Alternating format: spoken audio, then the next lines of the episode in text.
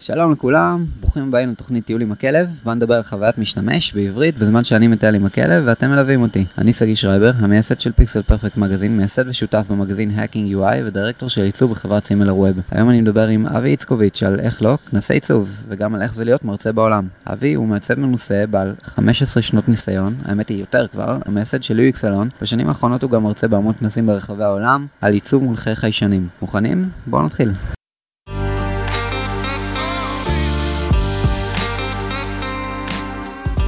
שלום, ברוכים הבאים לתוכנית טיול עם הכלב, אני סגי שרייבר, מייסד פיקסל פרפקט מגזין, איתי היום אבי איצקוביץ', מה העניינים אבי? אהלן, בסדר גמור, תודה. כבוד גדול. כבוד הוא לי, אני חושב שיש לנו מה לדבר, אפשר לעשות כמה פרקים, אבל היום אנחנו נתחיל לדבר על נושא הכנסים של העיצוב, בכלל הכנסים, ובכלל איך זה להרצאות וכל מה שקורה עם התעשייה הזאת בארץ, אבל לפני זה אני ממש אשמח אם תוכל לספר לנו על הרקע שלך, מה אתה עושה היום? איך נכנסת לתחום הזה של לארגן כנסים? כולם מכירים אגב, אני מניח, את אה, UX סלון, שזה בעצם הכל שלך, אה, ובוא תספר לנו גם קצת על זה. כן, אז קודם כל אני התחלתי בעצם כמעצב לפני בערך איזה 15 שנה, מעצב ויזואלי, מעצב גרפי. בשנים האחרונות ככה התגלגלתי לעניין של חוויית משתמש והמון המון תשוקה לתוך הנושא הזה. לעבור מרקע של עיצוב, אבל תמיד הייתי שם. אפילו כתבתי ספר, לדעתי ב-2003, שנקרא Design It Yourself Website, שגם אז, כשהייתי ממש טירון בתחום, הפרקים הראשונים של הספר מדברים על מה שהיום נקרא חוויית משתמש, איך לאפיין ואיך כאילו לחשוב מראש מה, מה תהיה ומי הקהל יעד. אז תמיד הייתי שם, אבל עסקתי בחוויית משתמש, אבל בתור מעצב גרפי. אוקיי. אז uh, לפני uh, ארבע שנים, משהו כזה, התחלתי לכתוב כתבות בתחום חוויית המשתמש, כתבתי כתבה שפרסמה בסמאשין מגזין, זאת אומרת אפילו פרסמו את זה בספר שלהם, זו כתבה שמאוד uh, הייתה פופולרית, שאני דיברתי על עיצוב אדפטיבי, איך להבין את המשתמש, את הקשר שימוש, את הסביבה שלו, דרך חיישנים, דרך קולטים טכנולוגיים. ובעצם להתאים את החוויה עבורו. ובעקבות הכתבה הזאת הוזמנתי, ואני עדיין מוזמן להרצות בהמון כנסים, הייתי חושב באיזה 20 כנסים בשנתיים האחרונות ברחבי העולם. כן, זה, זה קטע מדהים, כאילו, אני כל פעם בפייסבוק אני רואה תמונות שלך מאיזה מדינה אחרת. כן, אני, אה, כן. אני מאוד נהנה לטייל ולבקר בעולם אה, דרך הכנסים האלה, להרצות זה גם כיף. מגניב. אז כאילו, הגעתי לכנסים האלה בעצם, כשהתחלתי להרצות במקומות האלה, אז פגשתי אנשים כל כך מדהימים. אני חושב שבכל כנס שהייתי בו, תמיד היה איזה הרצאה אחת או שתיים שמאוד אהבתי, אבל השאר היה כזה בינוני. ואז כן. אמרתי לעצמי, אולי אם אני אארגן אירוע שבו אני מזמין רק את ההרצאות הטובות ביותר, שאני כבר מכיר את האנשים האלה, פוגש אותם, אני אעשה כזה מיקס טייפ של כל ההרצאות הטובות ששמעתי השנה, אז זה הולך להיות אחלה כנס, וזה היה כזה רעיון שתמיד כונן uh, בי, ופתאום אמרתי, וואלה, בוא נעשה את זה. הרבה הרבה סיכון, אבל uh, הלכתי על זה. היום זה מה שנקרא UX סלון, מה שזה בעצם. מפגש חודשי שיש לנו במיטאפ uh, בגוגל קמפוס, וכנס שנתי שאני עושה הבא באפריל. ובגוגל קמפוס בעצם זה לא אנשים שאתה מביא מחו"ל בדרך כלל, נכון? זה... לא, זה מרצים ישראלים, מרצים מקומיים, שאני פוגש על הדרך, חלקם פונים אליי, חלקם אני פונה אליהם. אני מקווה שגם אתה תבוא יום אחד להרצות שם. מעולה מעולה. אז רגע, אז כנסים כאילו UX סלון הראשון היה לפני שלוש שנים, נכון? כנס הראשון היה ב-2014. כן, אוקיי. זה מדהים, כי כאילו אני זוכר שאנחנו נפגשנו הרבה לפני זה, אני חושב שאנחנו פעם ראשונה נפגשנו אצל ברק דנין ב-UXI Live, אה, אני חושב שזה היה 2011. יכול להיות, אני אפילו הרציתי ב-UXI, אה, שזה גם כנס אה, חשוב לציין, כדאי לציין. כנס נוסף שיש בישראל, שתי כנסים מרכזיים שיש בתחום חוויית המשתמש. מגניב. אוקיי, אז בעצם נכון להיום אתה מרצה בכל העולם, שזה אפשר להגיד סוג של part time job, אבל זה גם לא, זה, זה מאוד time uh, consuming, כלומר זה לא רק speaking gig, זה בעצם כאילו אחד מהדברים המרכזיים שאתה עושה, והדבר השני הוא לארגן את הכנסים כאן בארץ. גם, האמת היא, הכנס, אה, הכנס השנתי שאני מארגן, אני ככה עוזב את כל העיסוקים שלי ארבע חודשים לפני, ואני מתעסק רק בו, uh-huh. וזה חתיכת הפקה, אני, הבנתי כאילו, אחרי שהתחלתי לעסוק בזה שיש תואר בארגון אירועים, אבל את הכל אני למדתי על בשרי, אה, איך לארגן, איך לאסוף את כל המרצים, את כל הנושא של השיווק, את הנושא של התמחור, וכל הכל בעצם אני עושה לבד, למעט אה, מתנדבים שעוזרים לי ביום הכנס, שמאוד להוטים להיות חלק בזה, וגם כיף לי להכיר את הקהילה מתוך זה. אוקיי, אז בוא תספר לנו קצת על UX סלון הקרוב, בכמה מילים, חשוב לי שאנשים ישמעו גם על זה. כנס שאני מארגן, אה, פשוט תגידו ל-2016.uxsalon.com, אבל בעיקר יש תשעה הרצאות, והנושא, בעצם הרעיון של הסלון, או UX סלון, אה, זה ליצור שיחה מסביב להרצאה. זאת אומרת, תמיד הייתי בכנסים בעצם הכנס הזה שאני מארגן הוא בעצם אסופה של כל מיני תובנות שלמדתי מכנסים שהייתי בהם ברחבי העולם. כל כנס אספתי איזשהו משהו קטן שרציתי וחשבתי לשפר אותו, או לגרום לו להיות uh, ענייני בכנס שלי. למשל הנושא הזה שזה, שאני עושה כנס באודיטוריום, אני מעדיף לעשות את זה באודיטוריום, כי אני מעדיף שהאור יהיה על הבמה ואנשים ישבו ויצפו בזה וזה יהיה חוויה אחרת של צפייה, וגם באודיטוריום יש אקוסטיקה טובה ושומעים טוב במקום הזה, כן. אין, הד כזה חזק ברקע, זה חלק מהחוויה. אה, יש תשעה מרצים, וביניהם יש שיחות סלון, זאת אומרת, אני מארגן משהו כזה, זירה של סלון על הבמה, וכל מי שמרצה, אני מזמין אותו לסלון, ואנחנו יושבים ומדברים עשר דקות על הנושא או על כל נושא אחר שקשור ורלוונטי, שיחת סלון. כן. משם בא השם UX סלון. זה גם חלק מהדברים שאני אה, למדתי, איך לעשות, איך לעשות את הערך המוסף, כי תמיד אה, יכול להיות שיש אנשים שמתווכחים איתי על זה, אבל יש, אני, אני פחות אוהב שאנשים שואלים שאלות מהקהל, כי זה לפעמים פחות רלוונטי, או זה רק ענייני לאותו בן אדם ספציפי, ואני משתדל ששיחות סלון יהיו רלוונטיים לכל הקהל, זאת אומרת שאנשים ילמדו כן. משהו. אה, בזמן הזה גם, ולא רק אה, מישהו אחד. וזה נכון, מהניסיון שלי פשוט מהכנסים הקודמים שהייתי בהם, זה באמת חתיכת בונוס לכנס.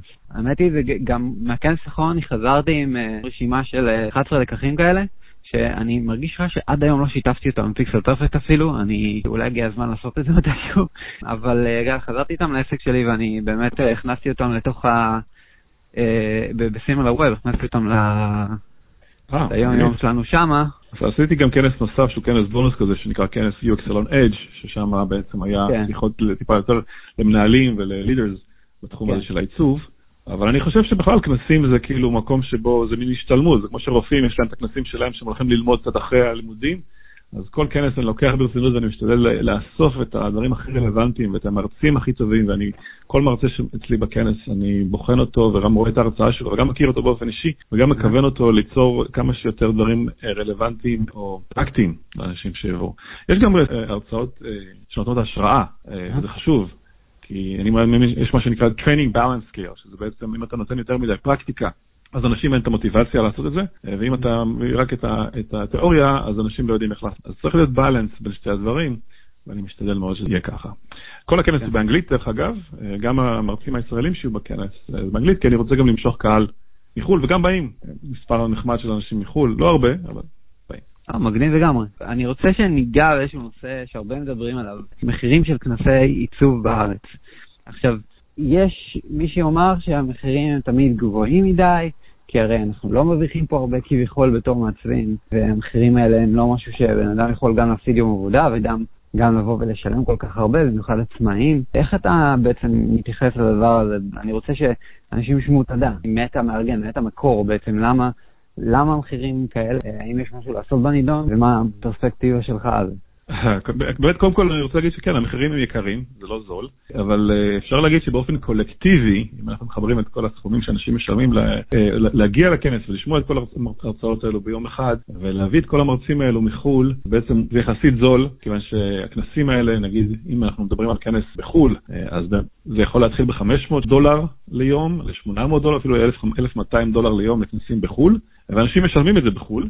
בארץ זה אפילו לא מגיע לזה, בארץ זה יכול להגיע נגיד ל-800 שקל, וכיוצא בדרך כלל הכי גבוה, אבל בדרך כלל המכירה המוקדמת זה אפילו בסביבות ה-600 שקל. עדיין זה גבוה, והסיבה לכך היא מכיוון שיש את כל ההוצאות האלו של להביא את המרצים האלו מחו"ל, גם לשלם להם את השכר שלהם, גם לאחסן אותם במלון, את הטיסות, את כל מה שמסביב, את האוכל, האוכל זה מרכיב מאוד יקר, להכיר את המקום, צלמים, בעצם יש המון המון הוצאות, כן. ויש גם טיפה רווח לי, כי אני בעצם עוסק בזה במין פרנסה מסוימת, אבל עדיין יש הוצאות מאוד מאוד רבות, זה סיכון רב, ולכן זה יקר, אבל באופן קולקטיבי זה יחסית זול.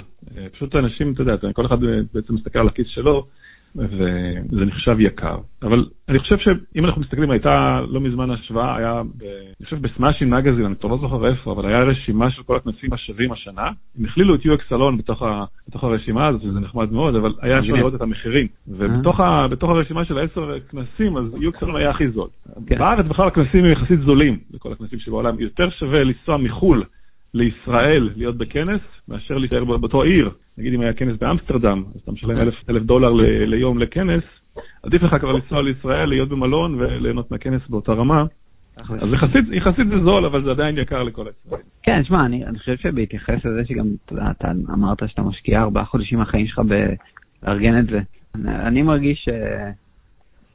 שוב, בגלל שיש הרבה כנסים בארץ, כביכול, בוא נגיד אה, שלושה בשנה, שאתה רוצה לבוא אליהם והם עולים בסביבות ה-800 ל-1,000 שקל, אז אתה מתחיל לחשוב, רגע, למה אני אלך השנה? כאילו, כי אני לא אלך לכולם. זה סוג של הסינון שאנשים עושים, אני מניח, ואז כאילו בגלל זה באים הרבה תלונות על המחירים. לפי דעתי 600 שקל זה לא הרבה. אה, אני, אני מסתכל על זה, זה לא הוצאה, זה השקעה. כאילו, בדרך כלל זה באמת השתלמות מקצועית, לבוא, ואנשים באים ללמוד. סיימנו את הנושא הזה, אני רוצה לעשות איזה סוויץ' לצד הזה שלך שאתה מרצה בעולם. איך בכלל הגעת לעשות את זה, ומה... איך בן אדם שרוצה אולי להרצות יכול להגיע לעשות דבר כזה בעצמו? קודם כל, אני התחלתי מזה שכתבתי כתבות, אני כתבתי כתבות בכל מיני תחומים. בסמאשין מגזין, ב-UX מגזין, ואיכשהו הגיעו אליי בפעם הראשונה, וככה דחפתי את עצמי, זה דבר ראשון. אז ברגע שהם מתחילים להיות נוכחים, ואז אומרים, רגע, יש לך נושא מעניין, בא לך לבוא לדבר על זה, אבל יש קצת מזל בנושא הזה. כן, אבל יש גם את העניין של, ברור שאתה, לא יודע, כנראה אוהב את זה ואתה רוצה לדחוף את זה עוד, ואתה פשוט, אתה פונה לאנשים. אה, אז, אז, אז זה הדבר השני, שאפשר לפנות, יש כל מיני פרסומים לכנסים שקוראים, עושים call to call to speakers, ואפשר לפנות אליהם ולהגיד להם, היי, אני, אני רוצה להרצות באיזה נושא מסוים, ובדרך כלל הם רוצים לראות איזשהו ניסיון קודם, זאת אומרת, כן. אה, יש איזה וידאו שלך או משהו כזה, אז תמיד אני, לי יש כבר הרבה אה, וידאוים, אז אני, יוצא לי, יותר קל לי עכשיו. לשלוח. מועמדות, ואנשים כבר רואים מי אני, ושעשיתי כבר בעבר את זה, ושזה הרצאות מעניינות, אז מזמינים אותי יותר ויותר. אבל הכי חשוב זה לדחוף את עצמך. זאת אומרת, אם אתה רוצה, אם יש לך את הבאג הזה, לנסות להגיע לכנסים בעולם, פשוט לחפש את הכנסים האלה שאתה רוצה להגיע, לחפש איזשהו עיר שאתה רוצה לנסוע אליה, ולראות איזה כנסים יש שם, ליצור קשר, להגיד, היי, יש לי איזו הרצאה מעניינת, מה דעתך להזמין אותי בפעם הבאה שאתה עושה כנס? אוקיי, אז בואו נדבר שנייה על שנייה על מי שכן יש לו על מה לדבר והוא putting himself out there, אז אתה מוצא כנסים שכבר הכריזו על זה שקורים, ואז אתה פונה אליהם ואתה שואל, חבר'ה, אתם מחפשים הרצאה, יש לי הרצאה בנושא כך וככה?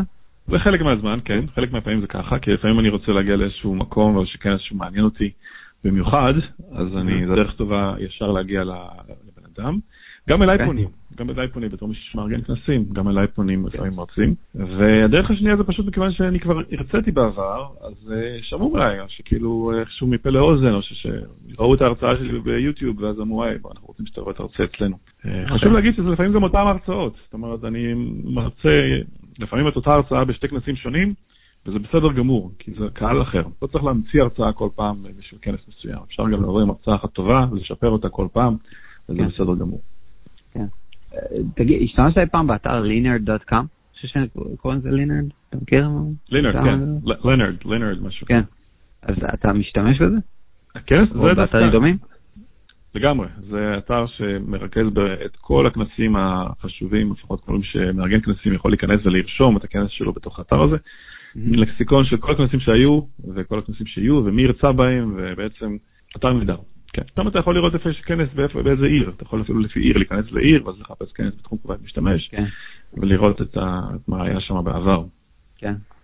אוקיי, כי אני, אני פשוט מחפש טיפים למי שרוצה להתברג בתחום הזה, כאילו מי שרוצה להתחיל להרצות כי הוא, he has something to say, he or she. יש, יש כנסים שלא משלמים כסף אה, על, ה, על ההרצאה, אה, ואתה צריך ממש לממן את עצמך לנסוע לשם, אז לאט לאט, עם הזמן, מי שכבר עושה את זה מספר פעמים.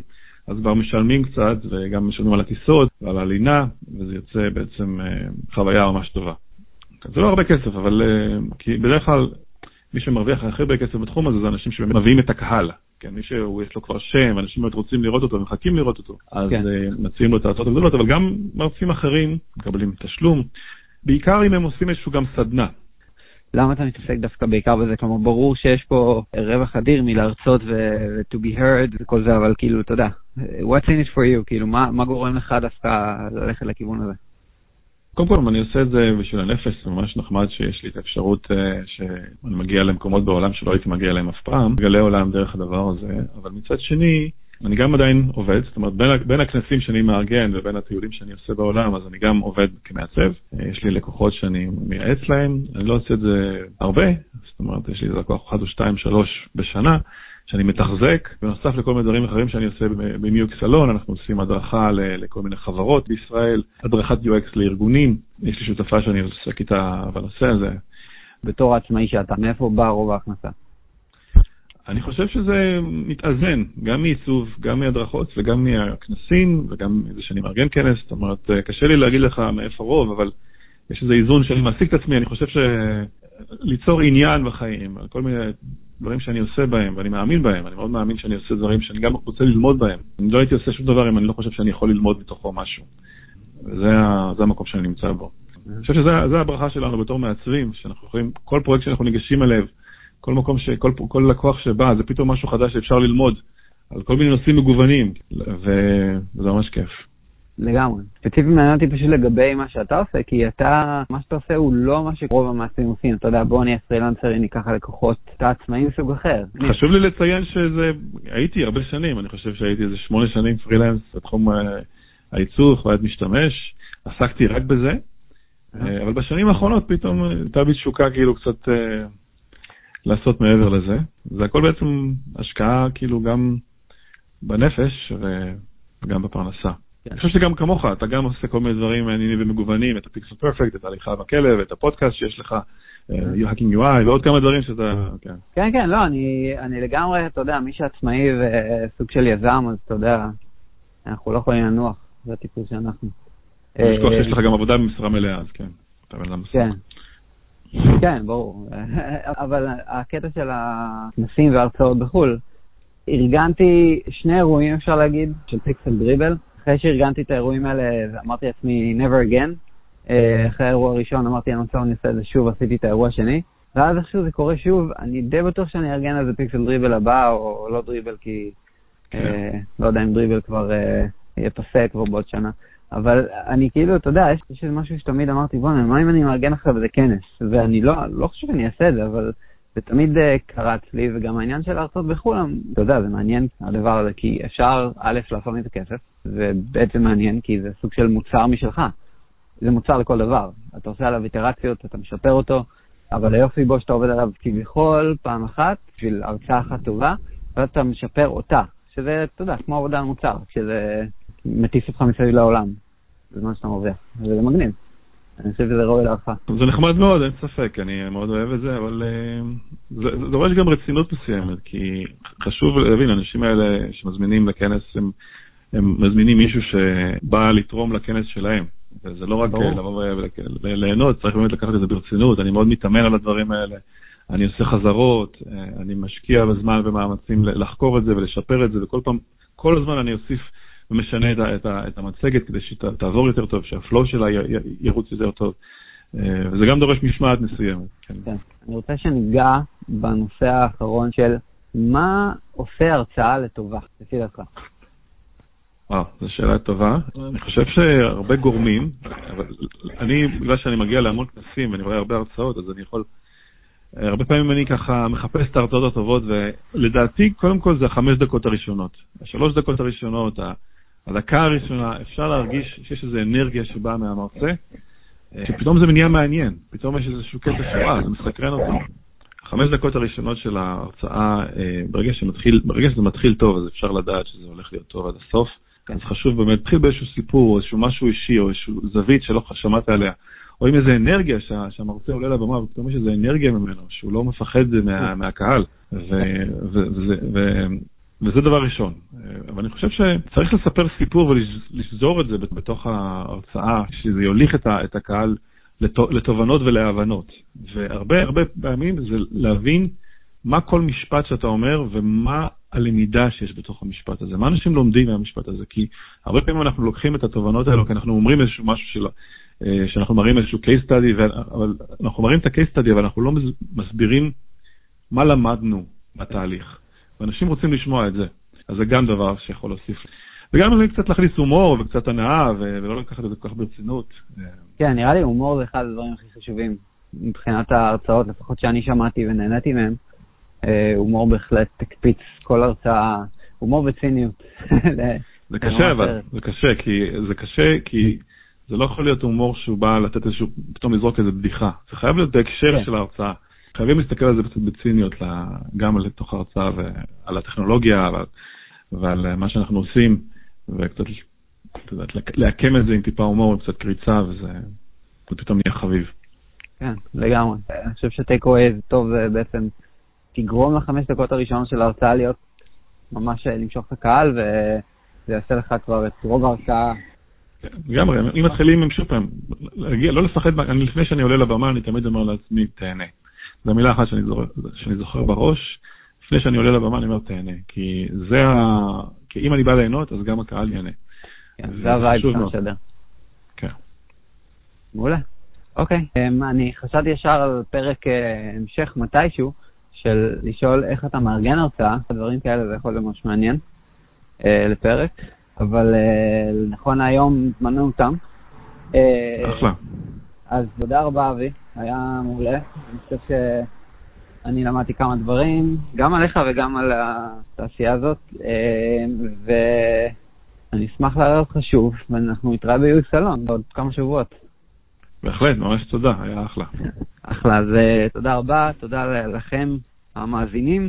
Uh, אני אשמח כמובן אם אתם אהבתם, ובכלל אם אתם אוהבים את הפודקאסט, ללכת ולדרג אותנו ב iTunes. יש הסבר בדף של הפודקאסט איך לעשות את זה, עם סקרינשוטים, כל מה שאתם צריכים.